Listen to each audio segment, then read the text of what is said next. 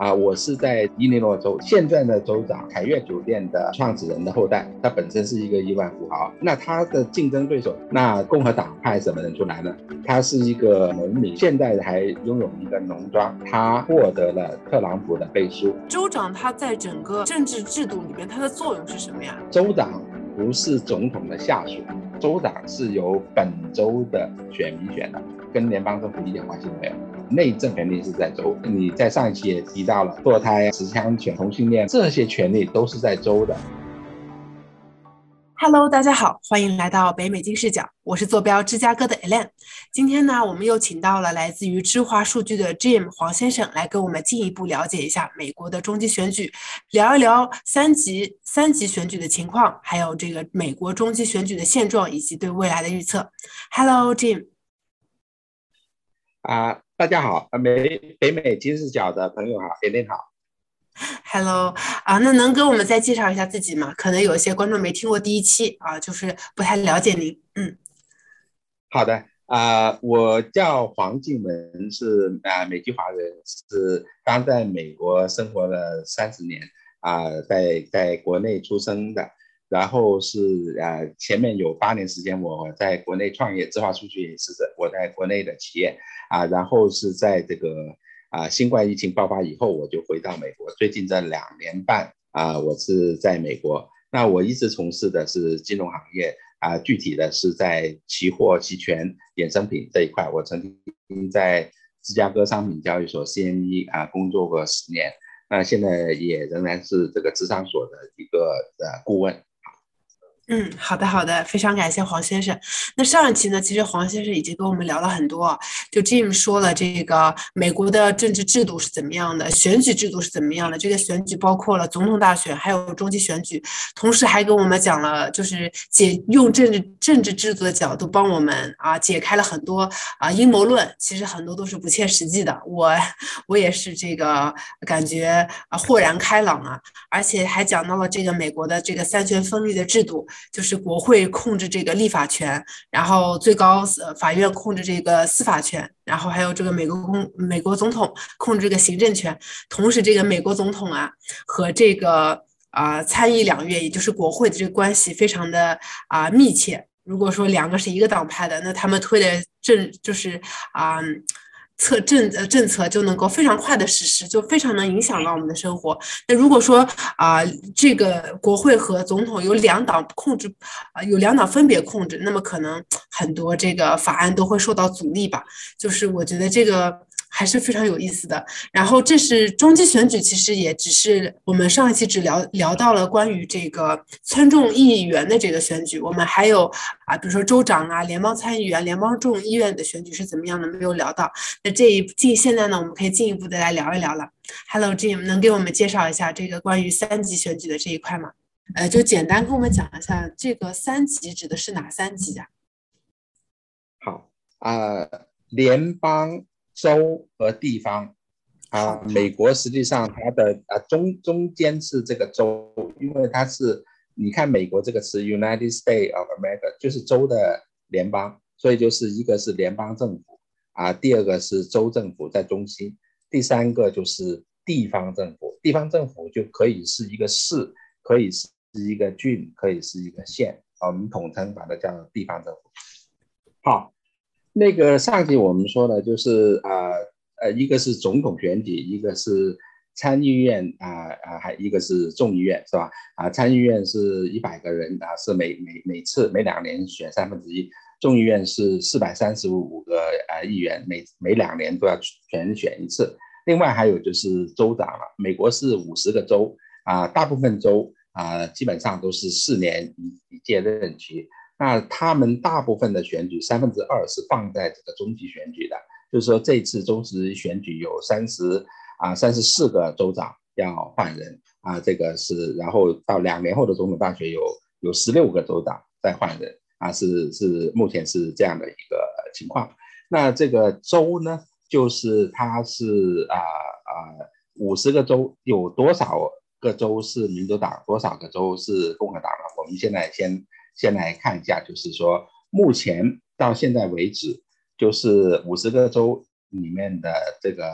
州长有二十八个是共和党籍的州长，然后有二十二个是民主党啊籍的州长。那啊、呃，在这里面就是说，就是从地方上是啊、呃、这个啊、呃、共和党是占了比较多数。那现在就是选举的话啊、呃，就啊、呃、每个州其实选情是不一样的啊、呃，就是现在的一个我看的一些预测，就有可能会民主党会夺的这个州会稍微多一点，也也可能就是中期选举以后就大概是平均可能是二十五到二十五左右。这个是目前的一个州的选举情况啊，我是在这个伊利诺州，就是 Ellen 在在芝加哥嘛。伊利诺州的话，它就非常有意思了啊，就是呃现在的州长啊啊，大家知道是谁吗？他是这个啊啊啊富豪酒店这个啊 Regal 啊啊 Regent 啊啊凯凯悦酒店凯悦酒店的啊创始人的后代啊的的。所以他是一个亿万富豪，他本身是一个亿万富豪啊、呃，他是啊、呃，凯悦酒店是五十年代的时候啊、呃、成立的，然后大哥先先做两兄弟，大大哥啊、呃、创始人，然后后来把权力交给他的弟弟，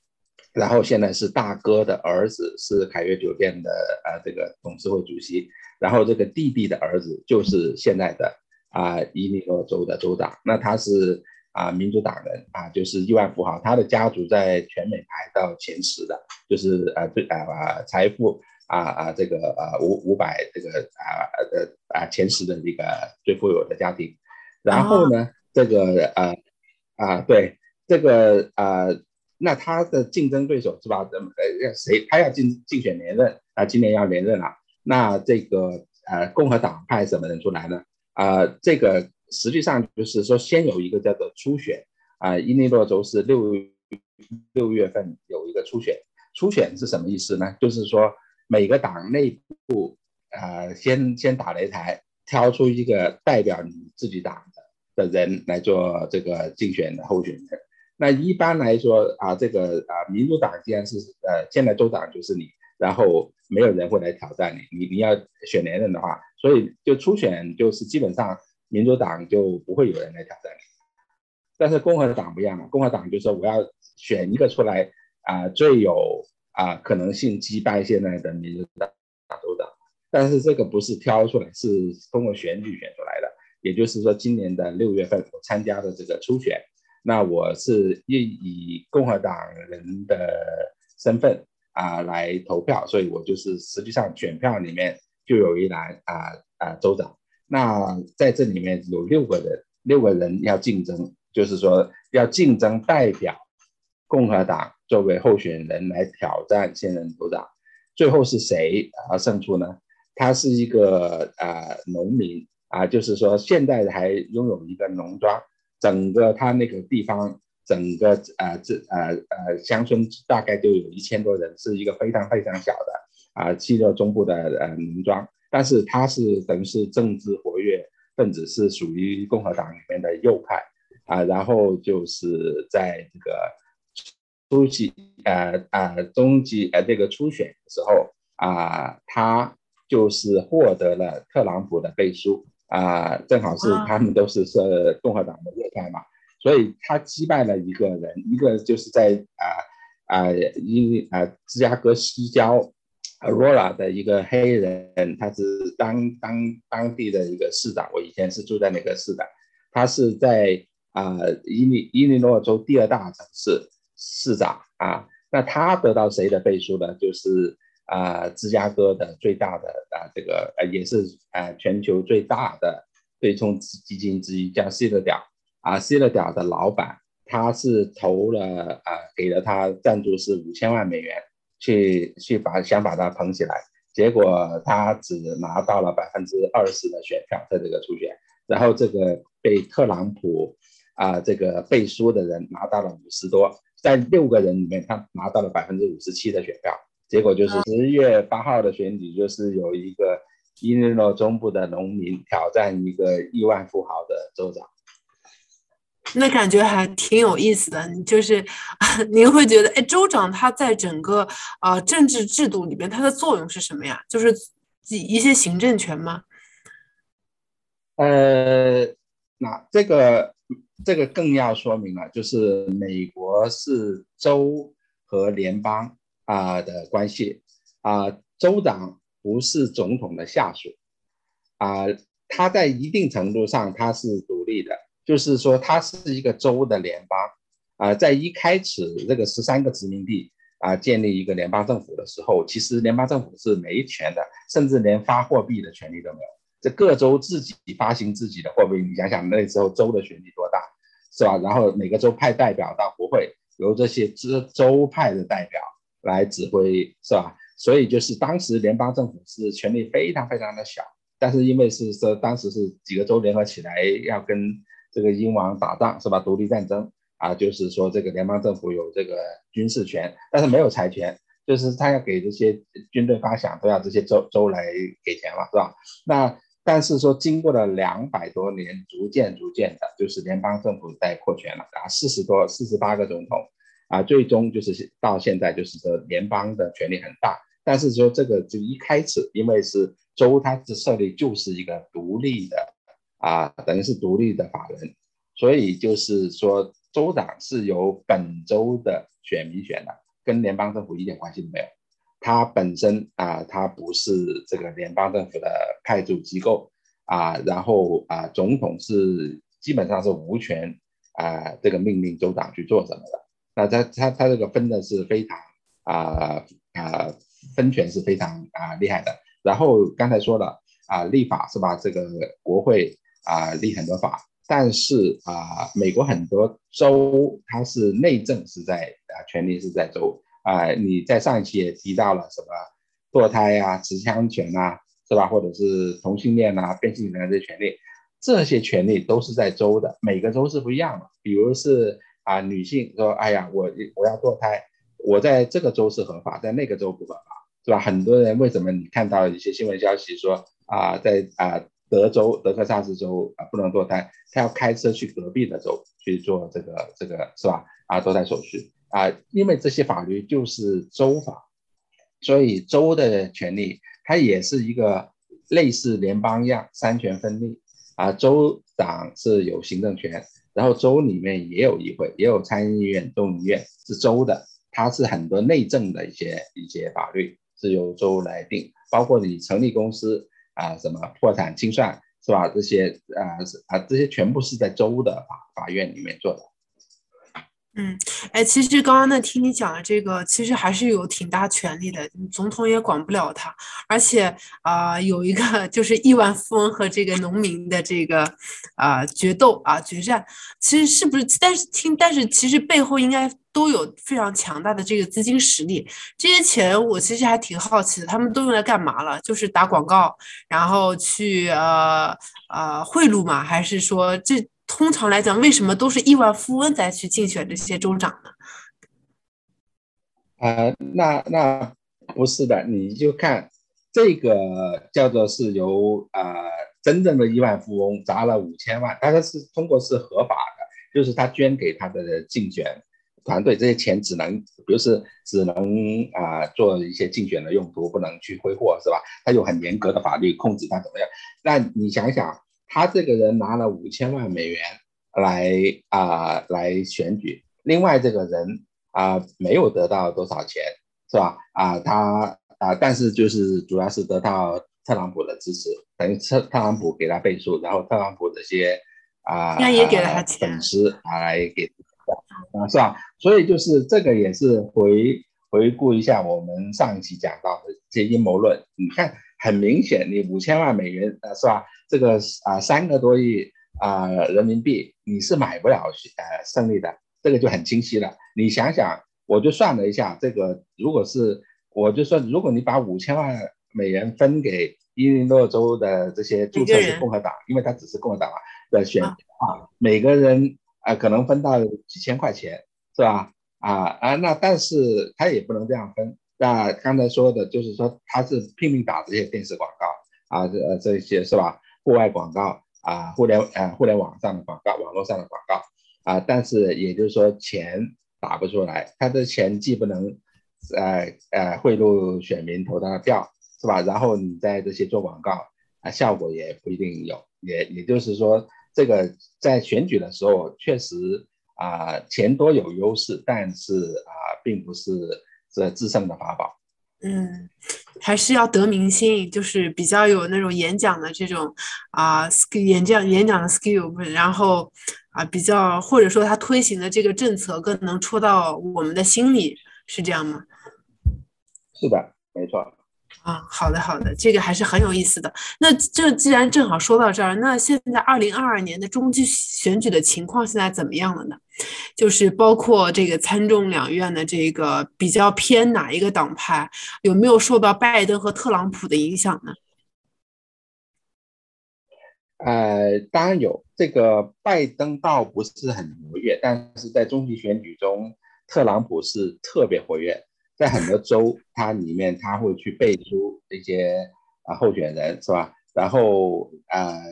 我看了一下记录，就是他啊、呃、背书的呃进候选人大概胜算是超过三分之二，就是有他背书的人是胜算是高很多。就像刚才说的这个伊利诺的农民，是吧？啊、呃，那这个啊、呃、就是，但是他背书的都是像他一样的比较极端的极右的这些人，是吧？嗯那那这个这个就有一个很大问题，很多是政治素人，就是说他非常激进，是吧？在但是说在呃共和党里面，你你激进的话能调动别人的积极性，这个是有一个很有意思的，就是说，比如是我是选民啊、呃，比如是二零一六年我没有投票，为什么呢？我当时在中国，如果要缺席要远程投票很麻烦的，并不是说你第一个我要提前。跟我的这个选区，我我注册的那个选区，我要说一声我啊，这个时候那一天十月三号还是多少号，我不在美国，我不能当场来提前一个月通知你，我是要通过邮寄的方式。邮寄怎么样呢？啊、呃，选票我要在中国的话，我要亲自送到是美国的领事馆或者大使馆，因为他必须要验证是我，就是我要，比如是我我当时在武汉。我要跑到上海、广州或者北京，是吧？然后啊、呃，在那里啊，是吧？呃，他要有人事有公证，看着我是把这个票填好，由他的系统啊啊、呃呃、邮寄回去。那我当时对特朗普和希拉里都不感兴趣，我就不投票了，我就算了，我这个太麻烦了啊、呃，那个呃，是吧？两两个人我看着都没什么意思。那这个就是说，中期选举的话，这还是总统大选，中期选举一般。大概只有百分之四十的人有资格的选民会出来选，你就是说你要怎么样调动我那一天十月八号，我要专门开车是吧，大半个小时去投票。如果这还是工作日的话啊，它是确实是工作日，因为是周二嘛，那那你是不是还要请假呢？还是怎么样呢？是吧？所以就是说，如果我对这个候选人没兴趣，我就待在家里，我就不去了。所以就是。你如果能调动这些人积极性来投票，那一般都是比较激进的人，是吧？啊，啊比较激进，比较、啊、能够啊，就是说激发你的一些激情的人，比较温和派，他就可能就就就大家就觉得没什么意思，比较还不如不去投。所以就是说这个很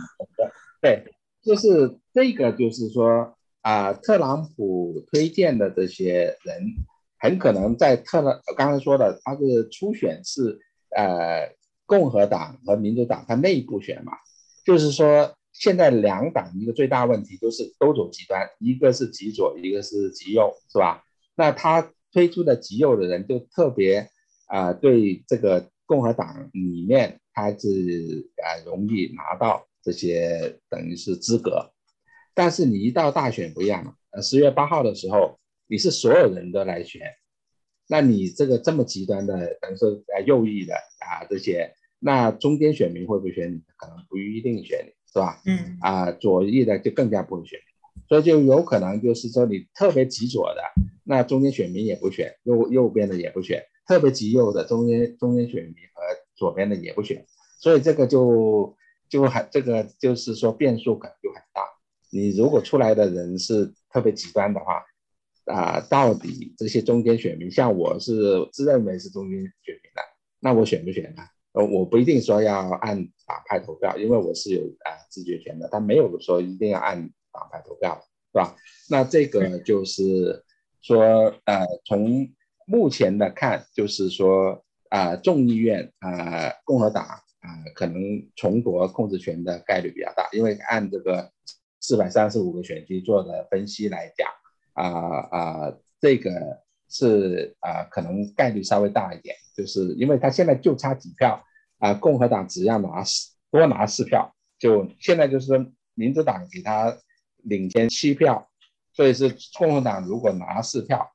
啊、呃，等于就正好就拿到这个啊、呃、这个多数了啊、呃，就是啊、呃、这个四四百三十五里面拿到二百啊一十八票啊、呃，他现在是二百一十四票，民主党是二百二十一票，所以说这从。二百一十八拿拿拿二百一十四拿四票就变成二百一十八，民主党从二百二十一减去四票就变成二百一十七，是吧？所以他只要保住他现有的，然后再多拿四票，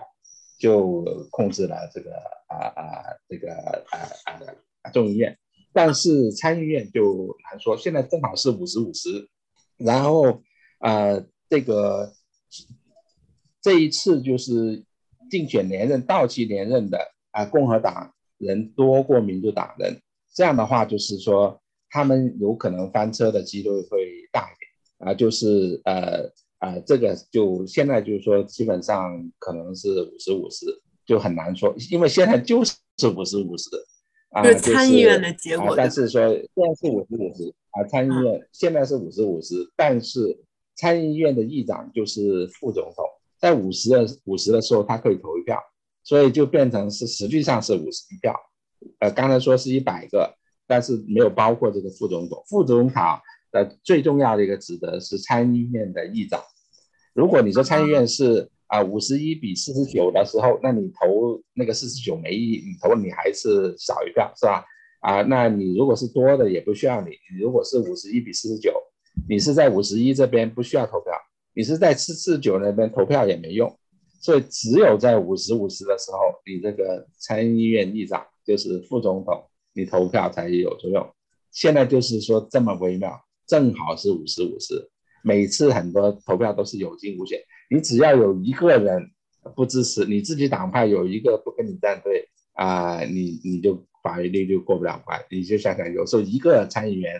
它能改变一个这个是吧？几万亿美元的这些拨款计划，一个参议员就可以让你否决、啊。通常情况来下，这这个选举都经常是这样持平的状况。有没有那种比较大的差距啊？就是比如说三十比七十这样的，就是历史上没有，基本上都五十五十这样的嘛，就比较接近的这种。呃差异就没这么大，但是就是说，如果从啊、呃，历史上看我，我我来回顾一下，就是说，呃，实际上就是说，所谓的呃呃一党啊、呃、执政一党控制的，其实概率还是比较高的。如果我们从这个罗斯福啊啊、呃呃，当等一下，等一下，嘉宾，一九三三年美国当时。等一下，我那个可能这个问题放在第三问里问好一些，你你就简单回我一下，我们还是放到第三问第三期里去说这个历史吧，我就继续追问您啊、呃，关于刚刚您讲的这些，好吗？啊，好，啊，对，哎，那对啊、呃，还有一个还有一个比较有意思的是，这个您刚刚说的这个众议员的四票啊，你觉得这个能够左右这四票的人选，你你心里有数吗？你能不能给我们预测一下这个中期选举的结果啊？既然说参议院是五十五十，众议院决定权的四票到底在谁身上？您会有什么样的预测吗？呃，这个很难讲，因为他像参议院，你就是三十多个人选，嗯、你在里面挑就行了。众议院实际上是每个人都要选。所以并不是说哪四个，而是说每个人选出来的结果里面的话，啊、呃，这个啊啊、呃，这个共和党的会多一点啊、呃。现在来讲，就是说这些啊、呃，基于这些州，所以并不是说第一个你要，比如是原来是共和党的，你能不能保住，是吧？这个这个有有二百啊一十四个，你能不能保住？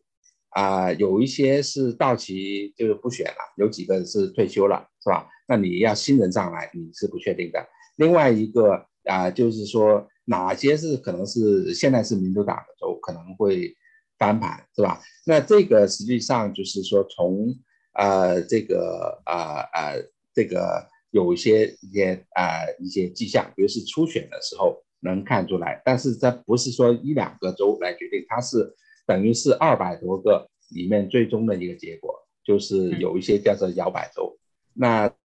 这里面就是有些我们说是基本上不会变的，像加州基本上是、哦、加州基本上是民主党，德州基本上是共和党，但是就可能会是一些像俄亥俄州啊等等，这个宾夕法尼亚州有一些州它会是摇摆州。嗯，那其实还有一个比较关心大家关心的话，就是佩洛西他会不会连任众议院院长，这个如果他连任的话会有什么样的影响呢？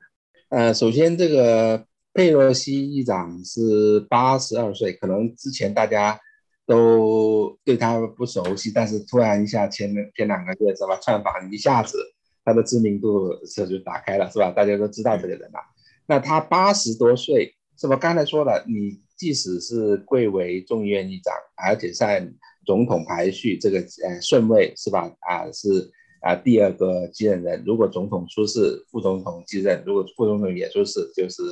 众议院议长，这是第三第三个啊顺顺位的人。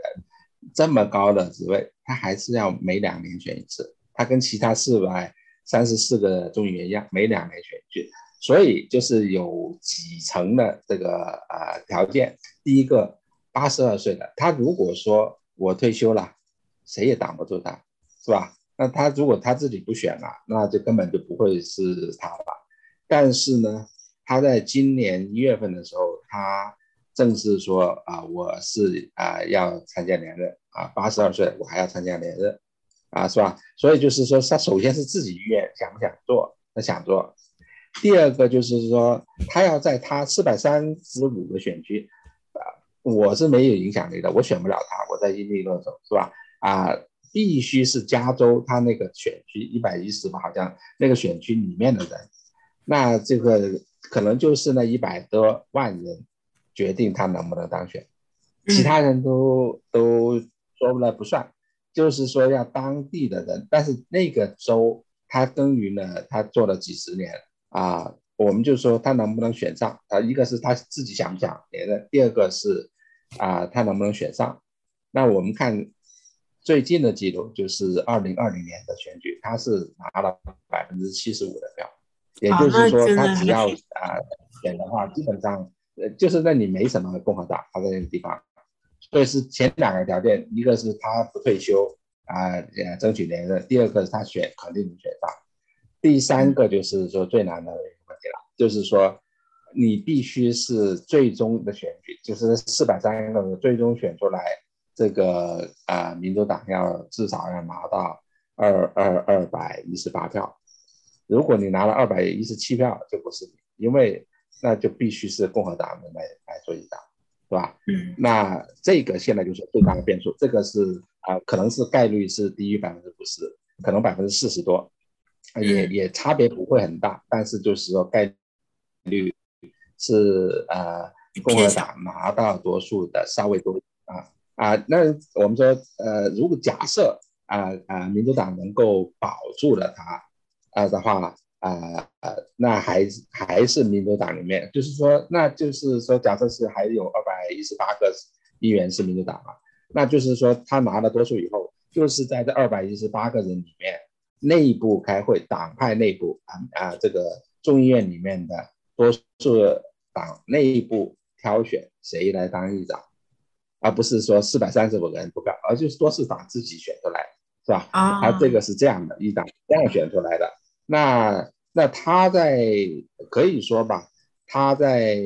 民主党里面声望是非常高的。你你想一想，他原来是一个家庭妇女，三十多岁才出来从政。那在美国这么大的四百三十多个人的啊国、呃、国会里面，连任几届这个啊众议院议长，啊啊当众议院是共和党多数的时候，他就是少数党领袖，仍然是民主党啊，已经做了十几年，所以就。我想的话，就是如果就是满足前面的条件，他选上啊，从连任是议员，然后如果是民主党重新啊、呃、仍然拿到这个啊、呃、众院的多数，他是他们是会继续让他连任的。所以现在的最大不确定性就是啊、呃、这个谁能够成为多数党。嗯，其实我也非常期待，想看看佩洛西会不会啊，就是说八十二岁的高龄，加上又是一位女性，就，嗯，在自己又耕耘了多年吧，我觉得一定是有一点一定的人格魅力和坚持的，就是也啊，私下也挺希望她能啊继续加把油，继续连任的，嗯。啊对呃，然后今天非常感谢这个 Jim， 因为今天时间关系啊，给我们讲了很多关于这个中期选举，关于州长是怎么选举的呀，最新选情是怎么样的呀，啊，给我们预测了一下，盘点了一下这个局势，预测了一下啊，这个佩洛西会不会连任的这个概率啊。我今天也啊非常感谢这个 Jim， Jim 有什么还想跟我们聊的吗？关于这一期的内容，想补充的吗？呃，我觉得。这次讲的话还有一个漏讲的，就是地方选举，我们说三级政府还没讲到地方。这刚才说是州是独立于联邦政府的，它是一个小王国，地方也是一样，就是美国它的政治它是地方自治，你地方这些人啊，原来原来是说散居的，我说啊，我们这里要组建一个镇或者组建一个市，是吧？然后最终是通过了啊，法院上级法院通过了，那你就变成一个自治的一个地方了。那类似啊、呃，联邦和州啊、呃，也你有市长、郡长，然后也有一个议会，但是州呃这个地方议会就没这么复杂，就是一一个议会就没有分参议院、众议院了。那在这个选举的时候，不管是中期选举还是啊、呃、这个大选，选票里面除了选总统，或者现在没有总统啊、呃、选的话，就选州长。选这个参议员，选你的选区的议员，还有就是你所在的这个地方市、呃、郡、县这些行政长官，还有就是包括一些啊、呃、法院的，包括像你说学区、学校学区的那个呃呃主席也是投票的，甚至有些地方警察局长是吧？这些是选票选出来的，并不是说政府。警察局长也是选的，就是地方也是，对对对对对。这个还是很有意思啊，就是就是啊、呃，本来还觉得这个警察局长可能是派遣的，原来这个也能选出来。您继续，您继续，对。对，所以所以就是说啊、呃，他这个一张选票，比如说我拿我自己的啊、呃，今年三月份的选票，实际上我要打十六个勾，就是画十六个圈嘛，就是说既有州长是吧？州长里面啊、呃，六个选谁？第二个就是说我在伊利诺州我选那个呃参议员呃选谁啊、呃、另外就是啊、呃、我这个选区啊、呃、伊利诺中部的选这个国会议员选谁，然后还有就是到啊这个州的州议会的参议院众议院选谁，还有就是我在这个市这个郡啊、呃、选谁，是吧？加起来就有十六个之多。所以说啊、呃，不管是总统大选还是中期选举，你选是三层的，啊、呃、啊、呃、是啊、呃、通过选举选出来的公职都在同一张选票里面填。嗯，好的好的，我感觉这个整总的来讲，这个总统选举还是非常的层层叠叠进，但是就是层层相关的，而且是那种。啊、呃，非常有规章规章制度的吧，每一层都一层一层都选上来的。就是，哎，你有什么好的推荐的这个报纸，或者说有什么样推荐的一些媒体，帮我们去关注这些东西吗？能不能列举一个，简单的列举一下？你通过什么？如果呃，如果你在美国的话，可能就是呃要呃注重媒体里面是有左右啊、呃、之分的啊、呃，比如是啊。呃呃，像这个我们说狐狸电台 Fox 就是特别优秀的，是吧？特朗普的坚定的支持者，但是 C N N 是属于左派的媒体，所以你要看像纽约时报可能实际上相对也是偏左的。那这个的话就是说你可能要看多个来源啊、呃，不能只看一个、嗯、因为就很容易啊、呃，就是他们就会啊、呃，这有有政治倾向啊、呃，这个是所以就是你要多看多个来源啊比较中立的一些，像美联社啊，是吧？是啊 ，N P R 美国这个公公共电台啊，这些是比较中立的啊。嗯、然后，但是 C N N 呃和这个国立电台这些都是一一左一右，是吧？啊，那个，所以就是说要靠啊、呃、看多个就平衡一点。我觉得这个是因为它没有，它是呃这些新闻自由它没有会受受限的，就是但是你要靠你自己来判断它的观点是不是啊、呃、中立的或者是公正的。好的好的，那非常感谢 Jim、啊、今天跟我们聊了这么多啊，最后还给我们补充了一下关于这个啊三级选举和这个比较靠谱的新新闻来源正确的这个打开方式、正确观看方式